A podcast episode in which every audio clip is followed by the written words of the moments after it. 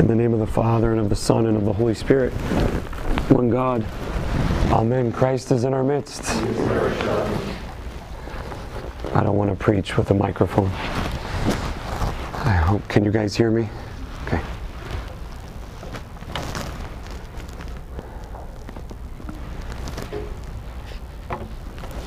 I have about 10 homilies to give to tie a ribbon around this week.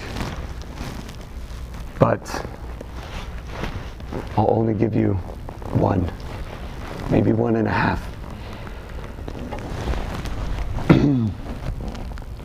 first of all, first of all, I want to let you know that in this homily we're going to play a three-word game.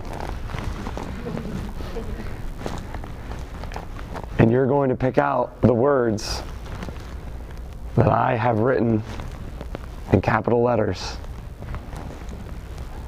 Nunu, you already saw my notes, so you're disqualified. All right. Now, I talked to Father Michael Nasser. I was communicating with him. I told him we had a fantastic week. And I thanked him again for making this possible for me. And he said, I'm glad it was a good week. Tell the archers to pack their lessons. They are their, the most valuable possessions that you will take with you. So the message from Father Michael is pack your lessons.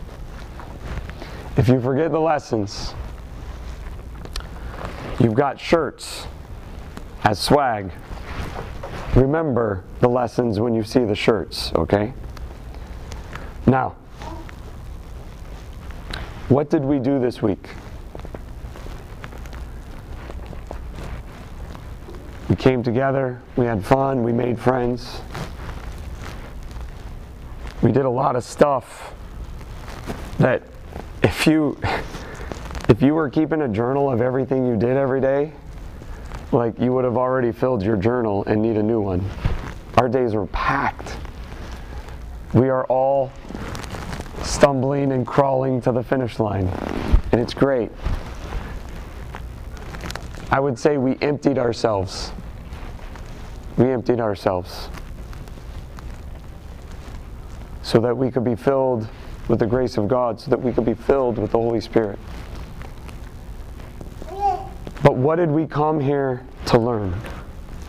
In my opinion, we came here to learn how to live. And most especially, we came here to learn how to live Eucharistically. Remember that word? Greek word which means thank you?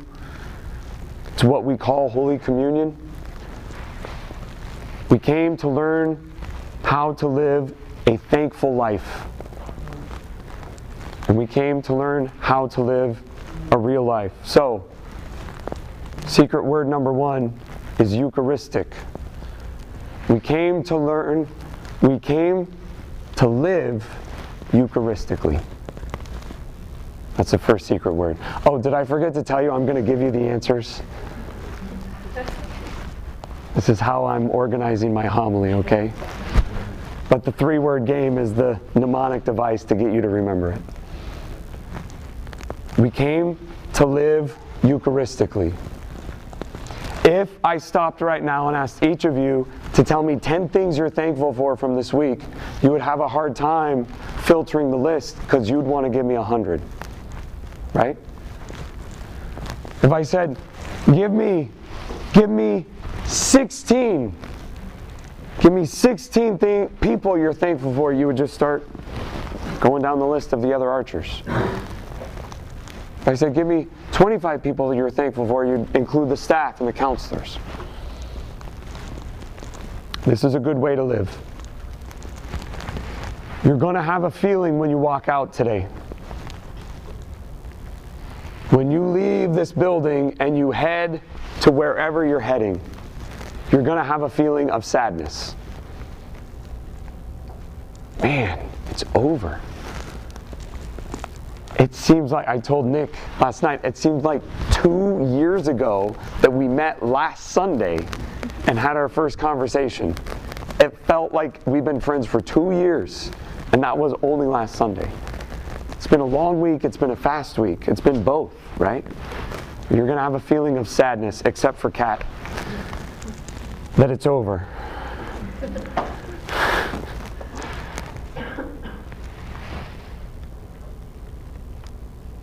But don't worry about that. Don't worry about the idiot light that Bishop John tells you about because you've learned how to live. What we did here, you're gonna you're gonna feel sad because you're gonna feel like I'm never gonna be able to go back and do that with those people again. Darn it. That was so special. You will think this I wish I could live like that all the time. Isn't that what you say every year after camp? Okay. Here comes word number two. I hate to break it to you, but this is reality. And the life you live at home is not the real life that God created you to live. This is reality. Father Matthew, I don't live at the village. Even if I do live at the village, like, we don't do this all the time. What are you talking about? Word number two is reality. This is real life. Why? Why is this real life? Because too many times in our life back home, we are trying to live a fantasy. We are trying to live our life through a screen. We're trying to live our life somewhere else. For the past week, for the past eight days, this is day eight now. Sunday is the first day and the eighth day. It is the eighth day of the kingdom. For the past eight days, you have been living in reality. Why did we take your phones? Why did we take your car keys? And why did we tell you you can't drive to the gas station in the middle of the night? So that you would live in reality. How many of you knew me before this week started? Raise your hand. One, two, three, four. We never met in person. We met on Zoom, but we never met in person. But we, yes, we knew each other on Zoom, right? Okay. We've been friends for 20 years. I met you on many of my previous stops here, and I've known you for three years. Stayed at your parents' house two years ago. Tell them thank you, by the way. Four of you. If I had sent you a text message before we came and said, hey, here's all my advice to you about college, you'd be like, who is this guy? He doesn't know me. He doesn't care about me. Like, whatever. If we tried to start up a relationship via text or via Facebook Messenger or whatever, you would have no idea how good I am at spikeball. Right? You would also have no idea that I created a curriculum with Angela to teach you how to bake bread, and I don't know how to bake bread. You wouldn't know that if all we did was communicate digitally through a device. But if we're together, and we're going through this, and I show up in the dining hall with you, I'm like, what are we doing? I don't know how to do this. You will get the idea real quick that, oh my gosh, he's having us do something that he doesn't even know how to do, but he's going to learn with us. It's a very different thing. Why? Because I can't hide from you here. During this week, I've tried to be myself. I've not tried to be anything that you might expect. I've not tried to be anybody other than who I am and who I'm called to be. I've tried to be real with you. And when I make a mistake, I say I'm sorry. When I go off the rails a little bit, I take correction. When I make an awesome play, an angle ball, I scream. right? When I'm upset that my goal was taken away, I'm a poor sport. I'm sorry.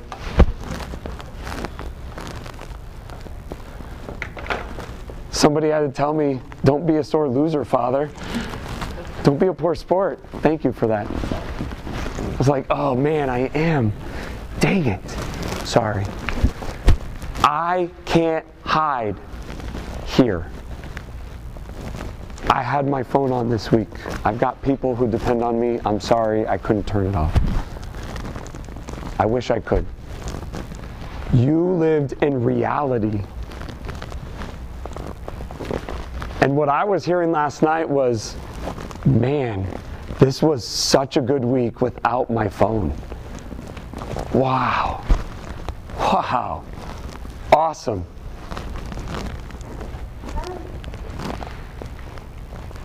Also, you might think, I can't do this at home because I don't have somebody making the schedule and telling me where to go and telling me what to do. And I don't have a ropes course at home. And I don't have all my friends with me at home. And I don't have a priest with me for 15 or 20 hours a day ready to just talk to whenever I need it. How can I do this, Father? Well, let's think about what we really did. And think about what your life's going to be. What did we do? We woke up. We prayed. We ate good food.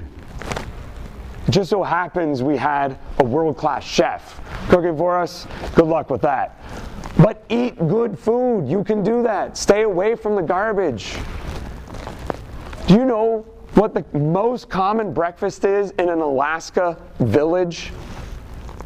The most common breakfast is potato chips and soda. This is not a criticism of those people. But they don't have access to good food. That is not a breakfast for a college student. At the very least, eat cold pizza, people. Good food. That's what we did here. We learned, so we woke up, we prayed, we ate good food, we learned, we worked, we exercised. You know why I went into a spiral four years ago? Because I wasn't exercising. That was one reason. One reason. Exercise. We rested. At least it was on the schedule until we overruled it with angle ball practice.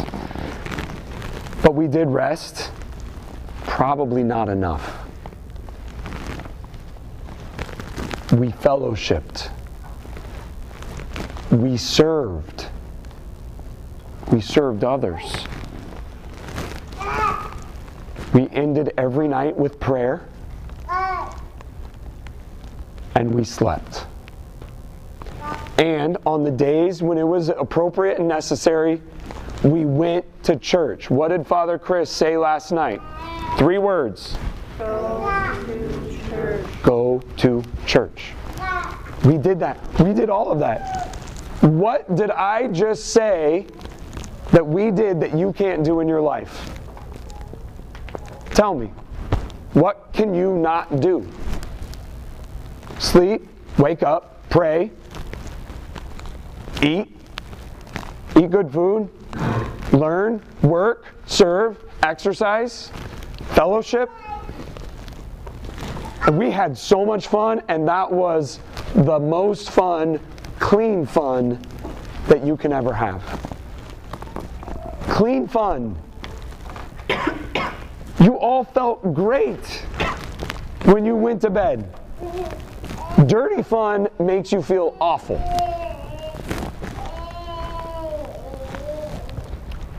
We can all live this way. The best Holy Week I had, best Holy Week I had as a priest was last year, 2022. I made myself four goals for every day. Number one, do my prayer discipline fully, with no excuses, fully. Number two, serve the services of Holy Week. That's a nice 35 to 40 hours in God's time and presence. Number three, take a walk. That's how I could exercise. And number four, take a nap. If I did those four things every day, I was happy. And I did it every day of Holy Week in 2022. And it was one of the most magnificent weeks of my life. That was my reality. This is our reality here. You can do this. You should do this. We need to live Eucharistically. I'll add one more thing, one more thing to my list that I forgot to write in my notes. You know what else we did every day? We gave thanks. Every time we ate, we gave thanks. Before we ate and after we ate. Give thanks.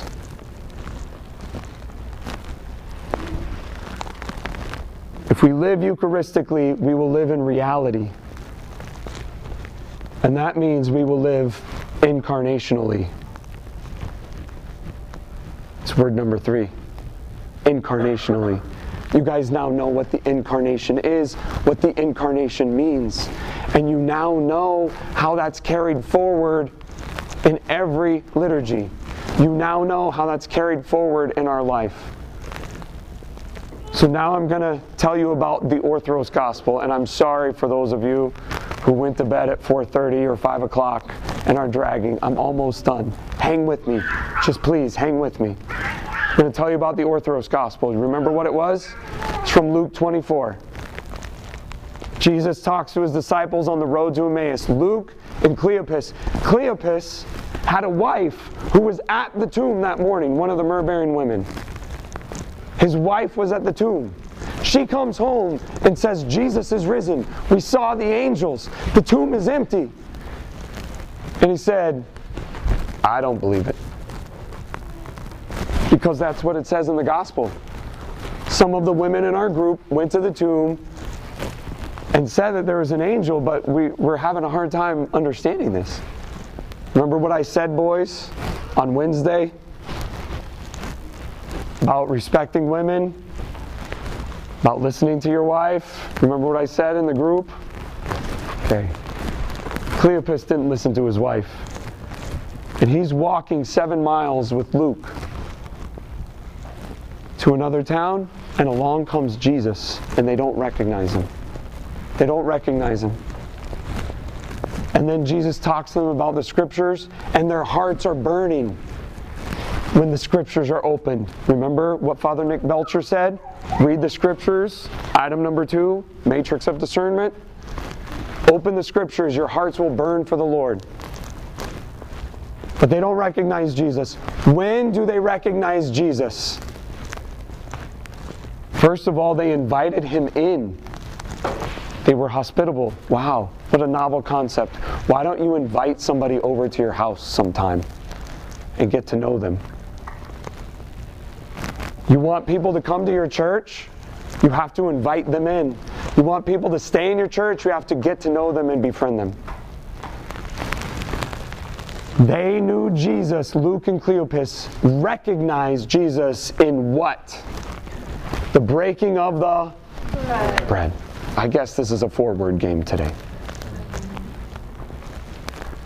They recognized Jesus in the breaking of the bread. I want you to know I didn't cherry pick that gospel reading for Orthros. That gospel reading was chosen from before the creation of the world to be read on this day when this group is here finishing this week. This was ordained by God. They knew him in the breaking of the bread. You will know God in the breaking of the bread if you go to church and if you live in reality. Am I saying that you should not use your phone when you walk out of here? No. I hope you do because I expect to hear from you. But use it wisely. Use it as a tool, but don't live in the digital world. You can look me up on Facebook. I have a profile. You're never going to reach me there. Send me a message. I won't get it through Facebook. I'm not on social media anymore. I don't need it. I don't need it. This is what I need.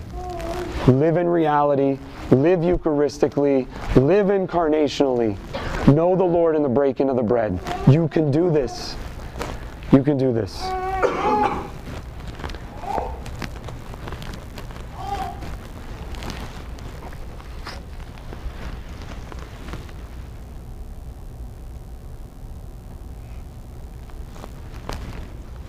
I know that each and every one of you has a heart that's burning for God.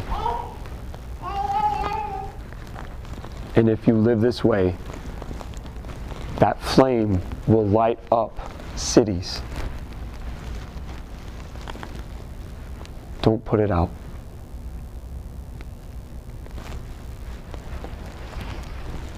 I'll finish with this simple reminder. When things get tough, and when you're down, remember our game yesterday. For the first 10 minutes, we got whooped. We were down four to nothing after 10 minutes. 10 minutes in a two hour game. And I heard it on the bench, and I think I might have even said it. We're going to get crushed. Right? Everybody was feeling it like, man, 10 minutes, they're up 4 to nothing. For the next hour and 50 minutes, we won that game 6 to 3. For an hour and 50 minutes, we whooped them. We owned them. And it started it started when David played Goliath. I'm not taking credit for it.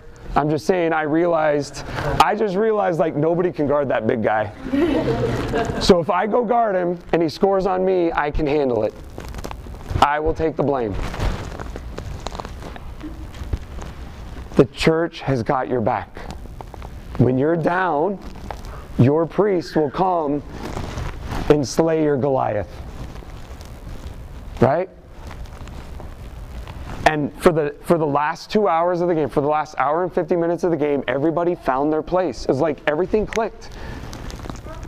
We gave them a head start, and then everything clicked. Everybody found their place. Everybody found their role. And you guys, do you understand what you did yesterday? You ran five miles yesterday in one two-hour block. Five miles, right? And the day before, you probably ran another three to four miles. You can do so many things. If we advertise Arch Week, come to Arch Week. You're going to be awake for 20 hours a day. You're going to get sick. You're going to pick up trash and you're going to run almost 10 miles in two days. Forget the hike. hike is a baby step. You're going to run for your life. You guys would be like, no thanks. No way. But you showed up, offered yourselves without question, and you did something absolutely amazing because there was no ego involved. Prob- probably mine. And that guy, Afif, is so nice. He's my buddy. We're best friends now. We talk for an hour and a half. yeah. He asked me, like, how do I do confession? I'm like, really? Like, ball's on the other end. He's like, tell me about confession. He's awesome. But yesterday, yesterday, we were down and out. We were down and out. And then for an hour and 50 minutes, we owned the field. We did everything we set out to do. Do not ever forget that. You will be down and you will be out. I've been there. But don't give up. Don't ever give up. All you have to do is reach out. And it, God will be with you, especially in the breaking of the bread. My friends, I love you all. I love you all, and I can go on for another hour. But I think this is enough. May God give us the strength to live out everything we've learned, to live out reality. We don't need a conference center to be archers. This is our beginning. This is not our end.